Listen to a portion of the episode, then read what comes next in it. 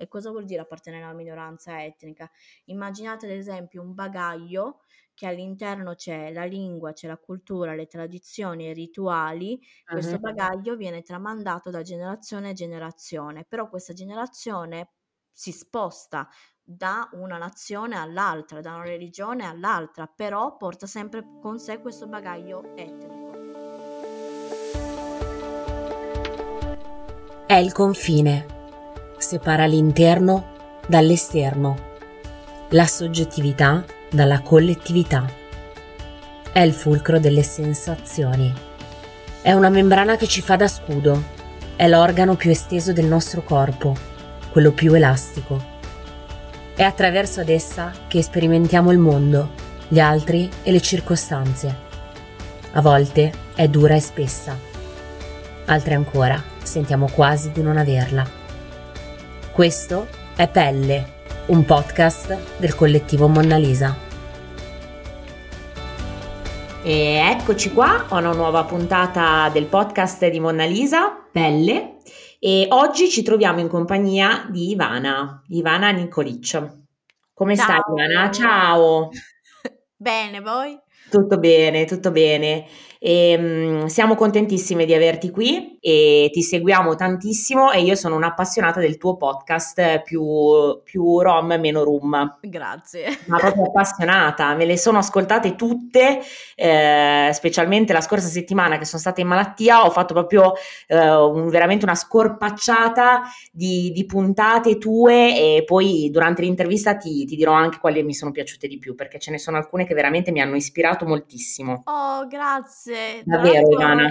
Hai un lavoro incredibile. introdurre anche puntate in inglese perché è anche importante dare della prospettiva a livello internazionale della situazione della mia comunità. Certo, certo, immagino. E, um, iniziamo subito, uh, direi ti presenti, dici un po' al nostro grandissimo pubblico che cosa fai di bello nella vita, chi sei, ehm, perché hai aperto un podcast, che tematiche tratti. Ok, io sono Ivana Nikolic, sono un'artista e un'attivista. E se vi chiedete che arte eh, principalmente mi occupo, vabbè, il mio primo grande amore è la danza, perché parto e, e con la danza. Bellissimo. Però poi sono arrivata a, a livello artistico a, a, lavorare per mostre, installazioni e performance teatrali, perché la mia arte è principalmente arte sociale. Che vuol dire arte sociale? Vuol dire creare delle performance insieme alla comunità e insieme alla comunità si decide, decide quali topic toccare, quindi dipende dal, dall'urgenza, dall'esigenza della comunità.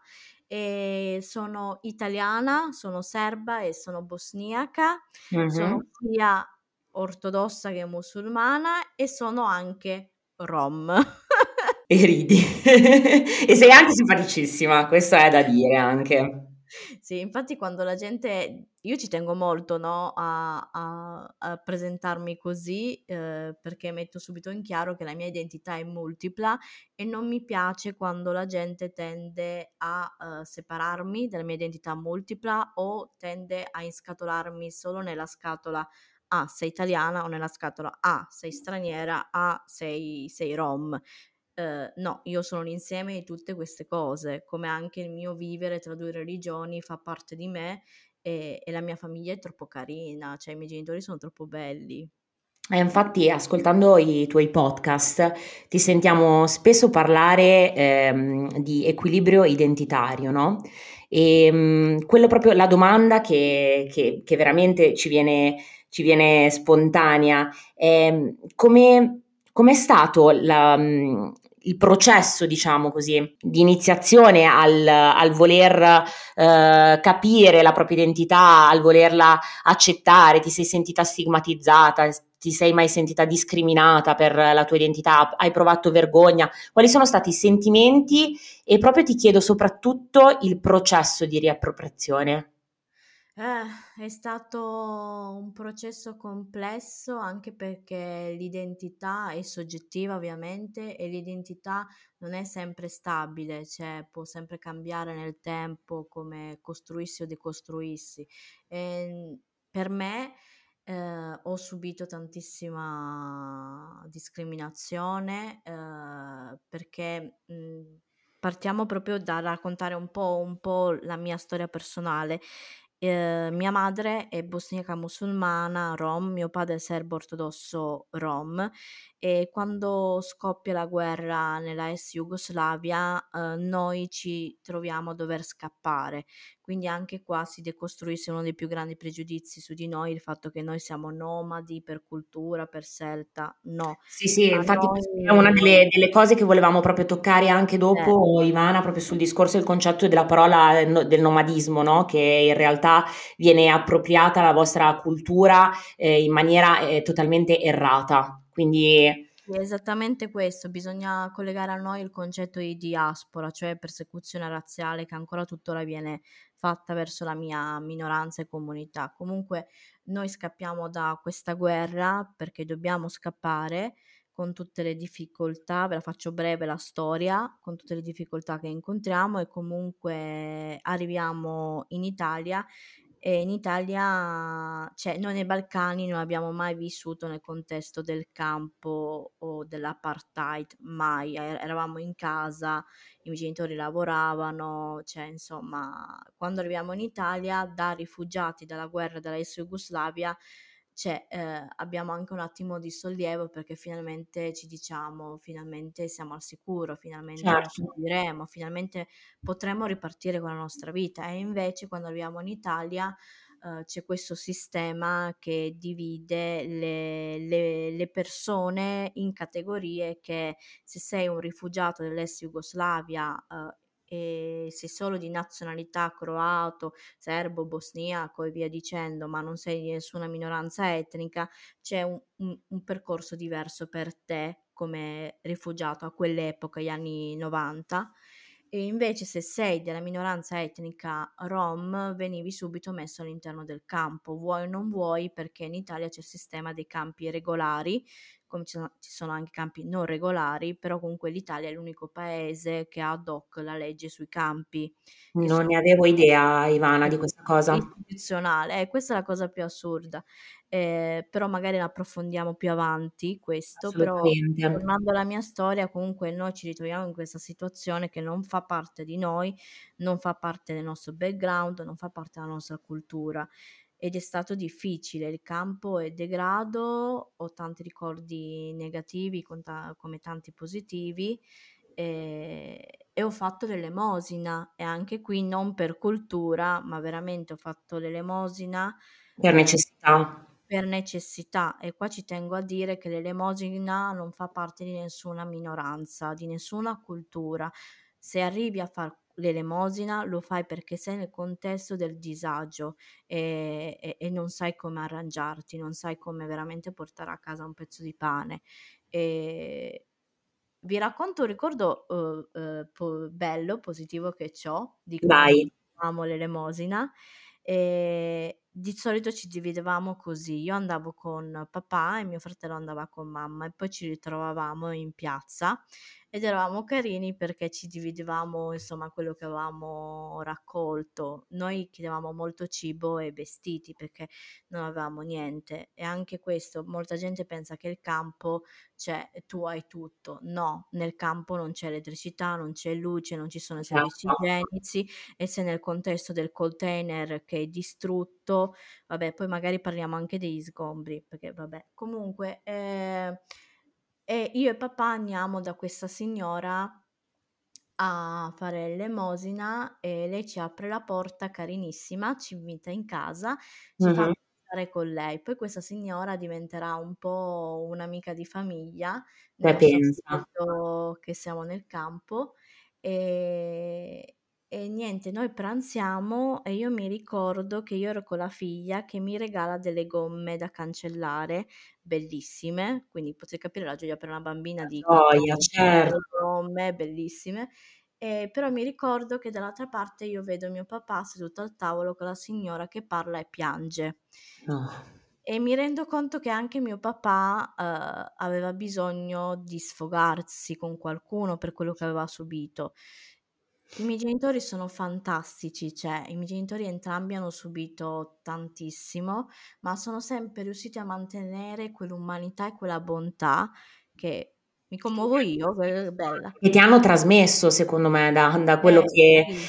che vedo e che, che sto ascoltando assolutamente, da quello che fai poi, dai- dagli, dagli atti e dai gesti che poi compi nella tua vita. Quanti anni avevi quando è successa questa cosa? Qua- allora, noi siamo arrivati in Italia che io avevo quasi quattro anni, quasi quattro, ne avevo tre e mezzo, quattro, e siamo usciti dal campo che io avevo sette anni e mezzo. Ho capito. È incredibile come certe immagini, no? Anche mh, comunque ti forgiano proprio nella vita e tu ce l'hai ancora l'immagine, no, di tuo papà che parlava con questa signora. sì. Ma guardate, i ricordi belli e brutti, poi magari i ricordi molto brutti che tendi magari a non voler ricordare, purtroppo nel tempo ti arrivano, vuoi non vuoi, e a volte ti soffocano. E, Ritornano proprio. eh sì, ritornano, e quindi a volte è difficile anche mm, gestirli e non sentirti soffocata. Però tornando alla storia, comunque questa signora poi ci regala due cassette che sono la Sineretta e il Leone. Mhm. Allora io le porto al campo e cioè nel senso veramente io, io e gli altri bambini che venivamo dalla guerra dei Balcani, cioè veramente non guardavamo un cartone da chissà quanto tempo e soprattutto eravamo tutti piccoli, chi se lo ricordava che cos'era un Certo. cartone, capito? Sapevamo più o meno che cos'era e quindi quando io porto queste due cassette, noi, tutti noi bambini, vogliamo vedere il cartone, però non c'è, non c'è niente nel campo, ok? Quindi non chiedetemi come.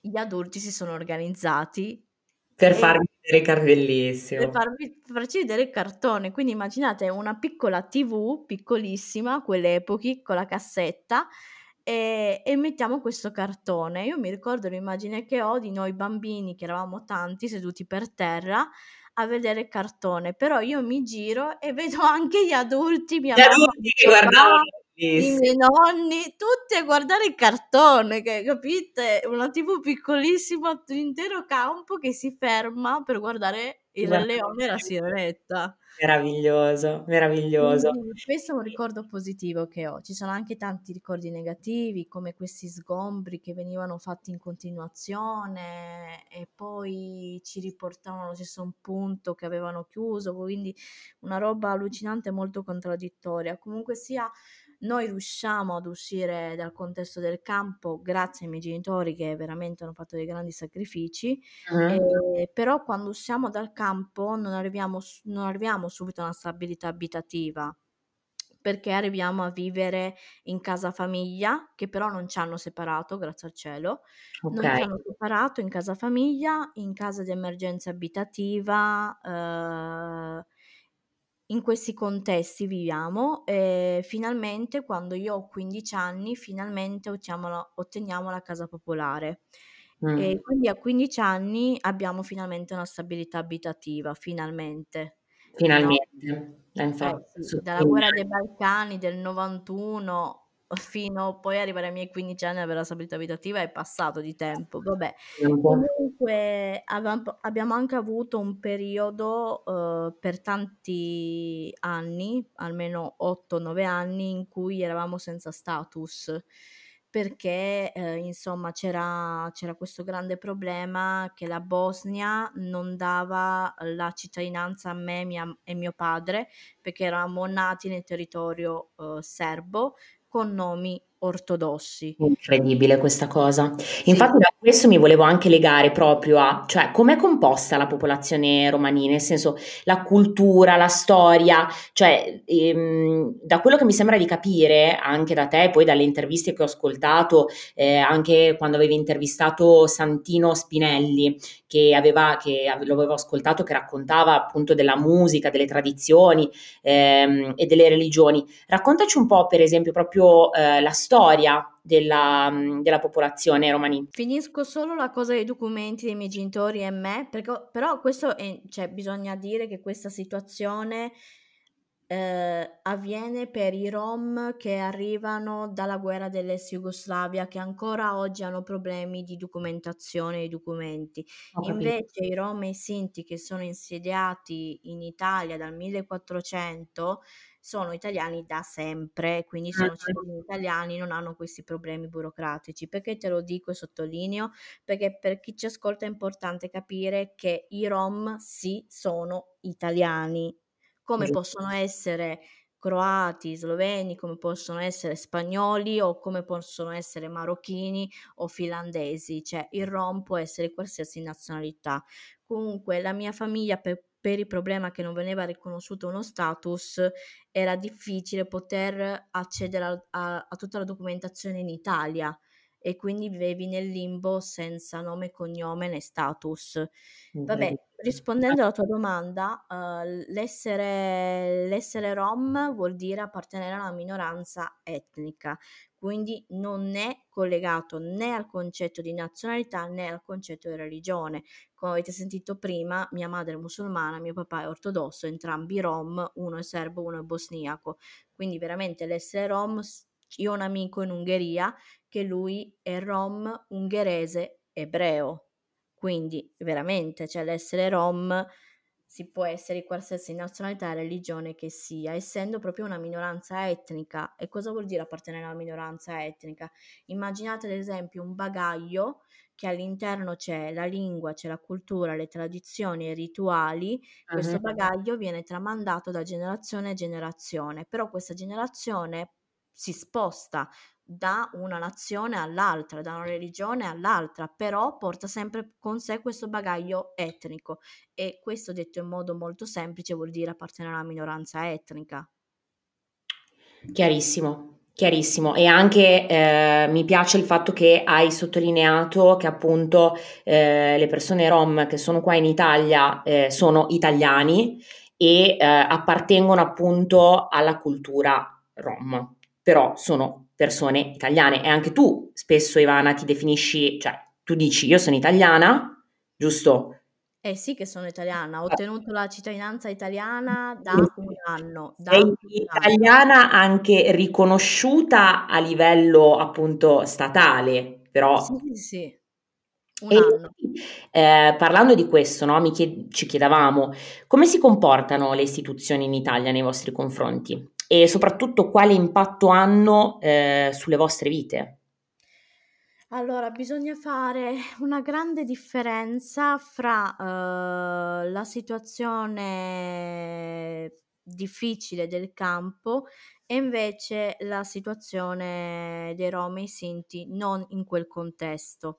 E partiamo proprio da, da parlare della maggioranza e la minoranza perché molto spesso la gente pensa che tutti noi rom viviamo nel contesto del campo e non è così perché in Italia siamo circa 100, 180, 185 mila persone. Anche qua okay. è molto difficile fare una stima perché grazie al cielo eh, non è consentito fare un censimento su base etnica, grazie al Direi. cielo, perché se no sarebbe preoccupante. Comunque, e siamo circa così 180-185 mila. E anzi, pongo a voi la domanda e anche a chi ci ascolta, facciamo questo giochetto. Dai, sì. spariamo i numeri come piace un po' la, alla destra. Comunque, allora, eh, secondo voi quanti sono i rom eh, nel campo su 185 mila? Io, Ivana, ti, dico, ti dirò la verità, penso che siano molti di meno sicuramente di quelli che sentiamo dire nei salotti televisivi, eh, sui giornali o che, che li fanno sembrare tantissimi, però io penso che siano molti di meno. Il numero non te lo saprei dire. Mm, 2, 3.000 persone, 10.000 persone? Oh, che carina. Nel, ca- nel contesto del campo sono sì. solo 20. 20. 20.000, quindi 180.000 persone. Sì, su 185-180.000. Ok. Ok, solo 20 è nel contesto del campo. Quindi 180 meno 20 quanto fa? 160. ok, ecco. Cioè, la minoranza, che è quella percentuale bassissima di 20.000 persone, è bassissima È che nel bassissima. Campo. I 160.000 che sono perfettamente inclusi nella società, però sono invisibili e si vogliono rendere invisibili, nessuno ne parla, proprio per la grande discriminazione, il grande limbo che si attiva nel momento in cui tu dichiari di essere rom. È per questo che tu scusami Ivana, Dimmi. è per questo che tu usi la parola, ehm, "si vogliono rendere invisibili"? Sì, si vogliono rendere invisibili perché la discriminazione in Italia, rispondendo alla tua domanda, Mh. ehm, esiste, è reale ed è istituzionale e e Certo. purtroppo, uhm, tocca diversi punti che son comunque sono punti fondamentali, come il diritto alla casa, il diritto all'istruzione, il diritto alla sanità, perché nel momento in cui queste istituzioni ti etichettano come lo zingaro, uhm, insomma tu non hai le possibilità di accedere a questi servizi e sei discriminato in questo processo, Certo. soprattutto se quella minoranza, 20.000 persone circa, sono nel contesto del campo regolare, cioè istituzionale, okay, oppure non regolare, è un contesto difficile di disagio in cui manca l'essenziale all'interno, no, e poi accedere a questi servizi come l'istruzione, la sanità, uhm, e via dicendo è ancora più difficile, okay? Certamente. Poi c'è questa maggioranza che sa che se dice di essere rom si attiva quel limbo discriminante. Allora cosa fa questa maggioranza? Si rende invisibile, non dichiara la sua identità etnica, proprio per il timore, capito, uhm, di di non poter vivere di non poter vivere, di essere etichettato a vita lo zingaro. E infatti in pro proprio in questi casi io dico quanto è importante veramente la la riappropriazione proprio della narrativa personale, ehm, anche della parola appunto come, ehm, nomadismo, no, ehm, che io appunto ascoltando una tua puntata con Santino Spinelli, che lui raccontava proprio di questa definizione errata scusami se ci torno molto su questa cosa, ma è perché secondo me è estremamente interessante, perché io non l'avevo non lo sapevo, perché anche io ero ancorata in una in una narrativa, ehm, della tua comunità sbagliata, errata, completamente stigmatizzante e discriminatoria. Ehm, e quindi secondo me è molto interessante proprio, a ascoltare la vostra voce che dice: "No, n non è così. Ehm, noi non siamo nati, ehm, nomadi, non non è nella nostra cultura, non è una cosa che facciamo perché ci divertiamo o perché fa parte di noi, è una cosa biologica o perché se ne se ne sono cioè io ne ho sentite dire di ogni su tutto ciò. E quindi mi mi farebbe piacere che che che ne parlassi tu, proprio di di questa di questa parte della riappropriazione, di quanto serve alla tua comunità e di quanto è stata per te, ehm, una spinta, ehm, proprio a livello personale. Allora, penso di essere stata chiara nel spiegare che il nomadismo non fa parte di noi, ma è corretto collegare il concetto di diaspora nei nostri confronti. Magari molta gente non lo sa che le nostre origini sono sono l'India, ehm, e anche poi tutta la ricerca che si è fatta sulla nostra lingua, si è poi scoperto che la lingua romani è di base è una lingua indo-aria, ehm, e sanscrita, e che tra l'altro l'UNESCO l'ha riconosciuta come patrimonio dell'umani umanità, perché è una delle lingue più antiche del mondo che abbiamo. Quindi questo sarebbe una cosa molto bella. Però è importantissimo che noi in primis della comunità ci apriamo e ci raccontiamo. E, uhm, devo essere, mhmm, sincera nel dire che la mia comunità, uhm, a volte è troppo chiusa e questo purtroppo ha portato questa continua narrazione sbagliata, stereotipata nei nostri confronti. Noi in primis dobbiamo aprirci e raccontarci per cambiare la narrazione nei nostri confronti. Soprattutto dobbiamo prendere il coraggio di far coming out etnico e dichiarare la nostra identità etnica, perché più siamo a raccontarci, più siamo a dire sì, sono rom, sono orgoglioso e, e non mi interessa se tu mi odi a priori, eh, insomma la, noccia, la, nostra voce sarà molto più ampia, molto più, più forte e si potrà più facilmente condividere con altre persone e così mano a mano nel tempo potremmo veramente arrivare a quello che vogliamo ottenere ad esempio in Italia la nostra più grande battaglia è essere riconosciuti come minoranza etnico-linguistica, perché in Italia non siamo riconosciuti. certo. Ed è assurdo. E pensate che invece eh, l'UNESCO ci riconosce come patrimonio dell'umanità per la nostra lingua. È incredibile. Cioè, è una grande contraddizione, no? La grande contraddizione è anche data dal fatto proprio dell'ignoranza istituzionale e forse anche proprio di una scelta proprio istituzionale, di non prendere in considerazione tutte le influenze che eh, la vostra cultura e la vostra comunità continua a dare a tutte quante i paesi europei a livello di musica, cibo, ehm, proprio appunto linguistico. Anse, linguistico. E, esattamente, e, e quindi questa scelta io non ho ancora, non mi sono fatto un'idea ancora del tutto chiara del perché ci sia questa scelta di invisibilizzare così tanto la vostra comunità, sinceramente.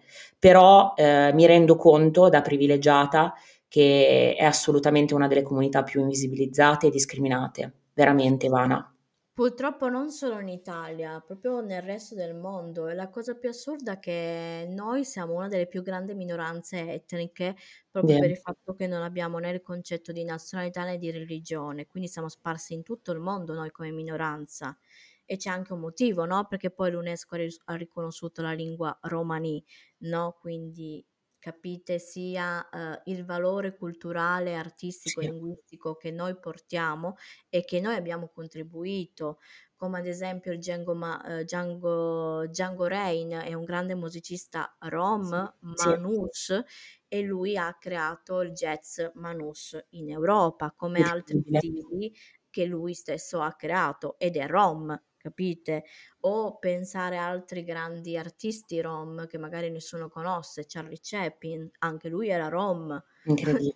no? Sì, Però sì, non, non, non lo sapevo. Cosa. E nel momento in cui quei pochi artisti dichiarano di essere rom, vengono messi in modalità silente no? E quindi non lo so, non capisco neanche io il perché, se parliamo proprio della nostra Italia, ci sia questo razzismo istituzionale. Non lo capisco, però dall'altra parte eh, penso che giovi molto alla politica, perché nel momento in cui ci sono le campagne politiche, sia di destra che di sinistra, tirano fuori dal cassetto alla questione degli zingari e il campo, no? Tipo come campagna vi salveremo dagli zingari, chiuderemo i campi, vi salveremo, ok?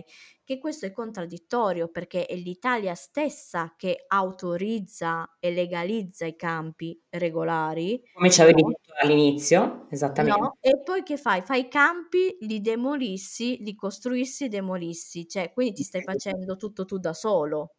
Sì, sì, sì, eh, infatti eh, sicuramente è una scelta. Eh, appunto non mi so dare una spiegazione a 360 gradi, ehm, sicuramente propaganda, sicuro, per ottenere voti e cose del genere.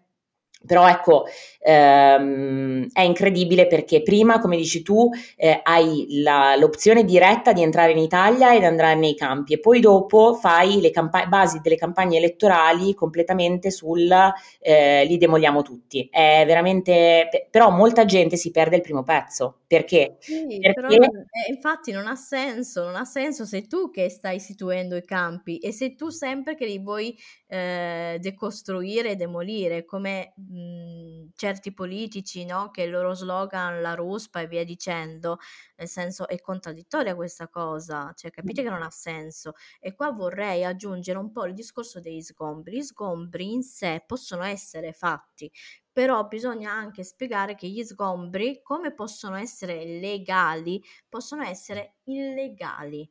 Cioè in Italia, eh, cioè l'Italia è stata diverse volte sanzionata per il fatto soprattutto che non rispetta la comunità romani. Ok, in Italia. A priori viene negato il diritto all'alloggio e nella nostra cara Italia ci sono delle circolari che ogni comune ha su come dovrebbe svolgere uno, uno sgombro e quando viene fatta la scelta di fare questo benedetto sgombro, che è l'ultima delle spiagge, si dà per scontato che se lo si fa si ha una soluzione alternativa abitativa per le famiglie.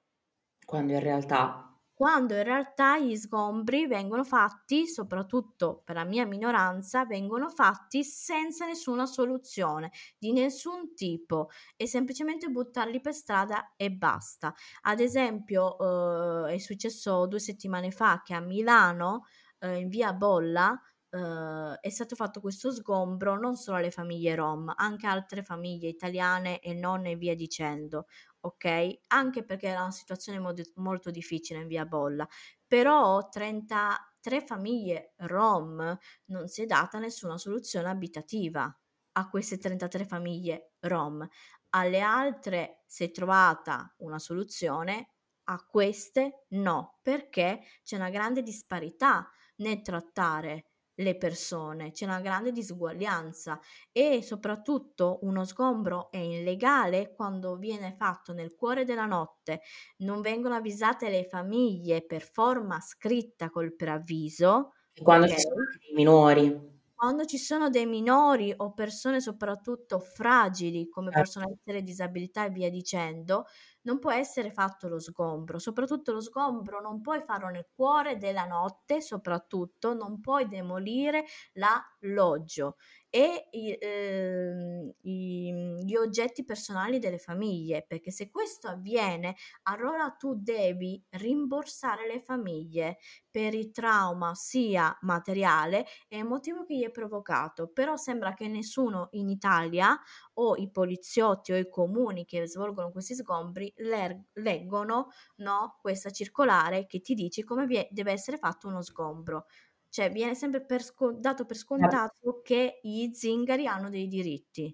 Veramente, è proprio è togliere l'umanità alle persone, e sono proprio operazioni veramente disumane, mh, Ivana. Eh, visto che ci stiamo quasi avvicinando alla fine, mm-hmm.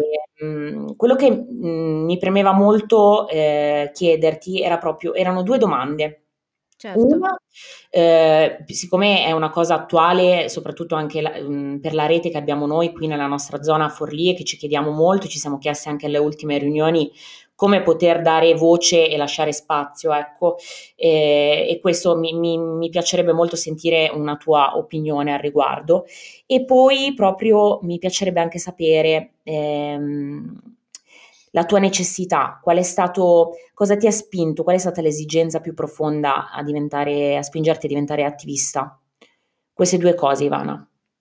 Beh, direi, direi che traspare eh, in primis la mia storia personale, eh, che è una storia che purtroppo rispecchia la situazione di quella minoranza di cui parlavamo, e anche per il fatto che io amo la mia famiglia, la mia famiglia è fantastica e io e la mia famiglia non siamo sbagliati, non siamo colpevoli e non siamo lo stigma degli zingari, cioè noi siamo persone e quindi sono orgogliosa di, di essere rom e della mia famiglia e quindi combatto nell'attivismo eh, perché non voglio che altre persone subiscano di nuovo e perché, perché noi siamo, siamo questo e ne dobbiamo essere orgogliosi. Io forse domando più che altro a voi e a chi ci ascolta, uh-huh. siamo, se, cioè, siamo liberi di poter essere, di poter vivere la nostra minoranza rom o a priori noi dobbiamo sentirci di essere sbagliati?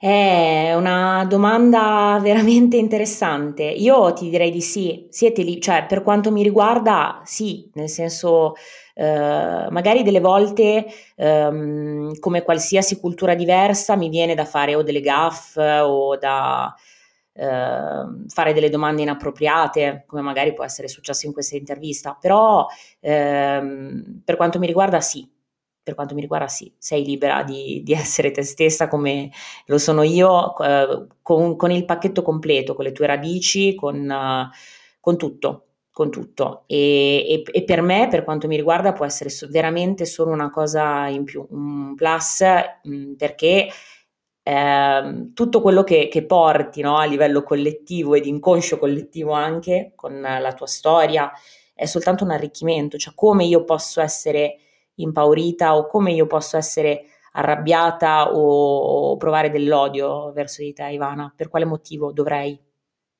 Eh, Fossero tutti come come vostro collettivo sarebbe fantastico, ma lo sappiamo purtroppo, uhm, che la minoranza che la pensa così e ci sostiene è una minoranza. Dobbiamo combattere con la maggioranza. Non voglio essere pessimista perché non lo sono, però comunque la realtà è questa, quindi sarebbe bello avere ancora, ancora di più alleati, suppor e persone che ci supportano. Certo. E in questo caso ti rifaccio la, la domanda, la, la prima, e, ed era proprio questo il discorso: come possiamo agire concretamente per lasciarvi più spazio, per ehm, permettere proprio di darvi, di essere alleati, di essere alleate e alleati? Beh, direi in primis darci la parola perché abbiamo una voce, non parlare di noi eh, in terza e quarta persona Abbiamo una voce, c'è una comunità, io non sono l'unica attivista, ce ne sono tantissimi altri, ok? Quindi noi abbiamo la capacità di esprimerci, di, di parlare della nostra minoranza, della nostra comunità e dei nostri bisogni. Non, ab- non abbiamo più bisogno che una terza persona o un antropologo di turno parli di noi. Poi soprattutto se usa termini sbagliati, inappropriati, ok? Siamo stanchi dei soliti stereotipi nei nostri confronti. Eh, ascoltateci, condividete le nostre lotte, le nostre petizioni. Se facciamo una manifestazione, un presidio, sarebbe bello non essere quei tre gatti che poi quando lo facciamo rischiamo anche la vita, perché certo. comunque am- abbiamo quella parte che ci odia ed è reale il razzismo nei nostri confronti che rischiamo. Quindi venite con noi a manifestare, se facciamo un presidio, una manifestazione, condividete le nostre petizioni, partecipate ai nostri eventi, scendete con noi in strada, non, non lasciateci soli, cioè il poter aiutarci, essere nostri alleati è molto semplice. A noi non basta, non basta il semplice mettere like a un posto, un post o a condividere un post. No, No, perché come ne parlavamo noi privatamente, quella è una bolla. La maggioranza ci odia, questa è la realtà. È verissimo, verissimo. Grazie Ivana. Io, se vuoi aggiungere qualche cos'altro che ti preme dire, che pensi che sia importante. Ah, visto che possiamo, eh, allora vi consiglio di seguire il movimento che te ne e di Sì. seguire la 21 luglio. Perché nomino la 21 luglio? Perché sta seguendo una famiglia che ave- ha avviato una, una mm, querela per il fatto che eh, c'è stata una cosa bruttissima che è successa a questa famiglia, che il loro figlio dai poliziotti non si sa come sia finito uh, dal primo piano, secondo piano e volato e c'è questa denuncia in atto e c'è il processo. Quindi vi invito a firmare la loro petizione, potete anche leggere meglio il tutto, io l'ho spiegato adesso male. Okay. E il Movimento Coltene ve l'ho indicato perché potete trovare delle petizioni che potete firmare. Quindi, come dicevamo prima, che cosa si può fare concretamente? Questo sarebbe un piccolo gesto da poter fare. Ok, quindi seguire Movimento Chetane, che la trovate su Instagram, giusto Ivana? La 21 luglio e vi consiglio anche Lucri. Lucri eh, si occupa più di cose artistiche e culturali, però comunque è da okay. seguire. Poi nella mia pagina Roma Dancer eh, insomma, parlo anche di altri attivisti rom e sinti fantastici, quindi boh, questo solo. Esatto, e vi consigliamo assolutamente di seguire la pagina di Ivana, eh, Roma Dancer, e il suo fantastico podcast che veramente è illuminante, eh, più rom meno rum.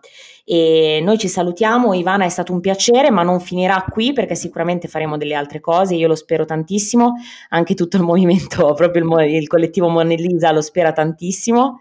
E, ehm, e, ti ringraziamo tantissimo per averci dedicato questo tempo, la tua storia, per averla condivisa con noi, perché è di una potenza incredibile.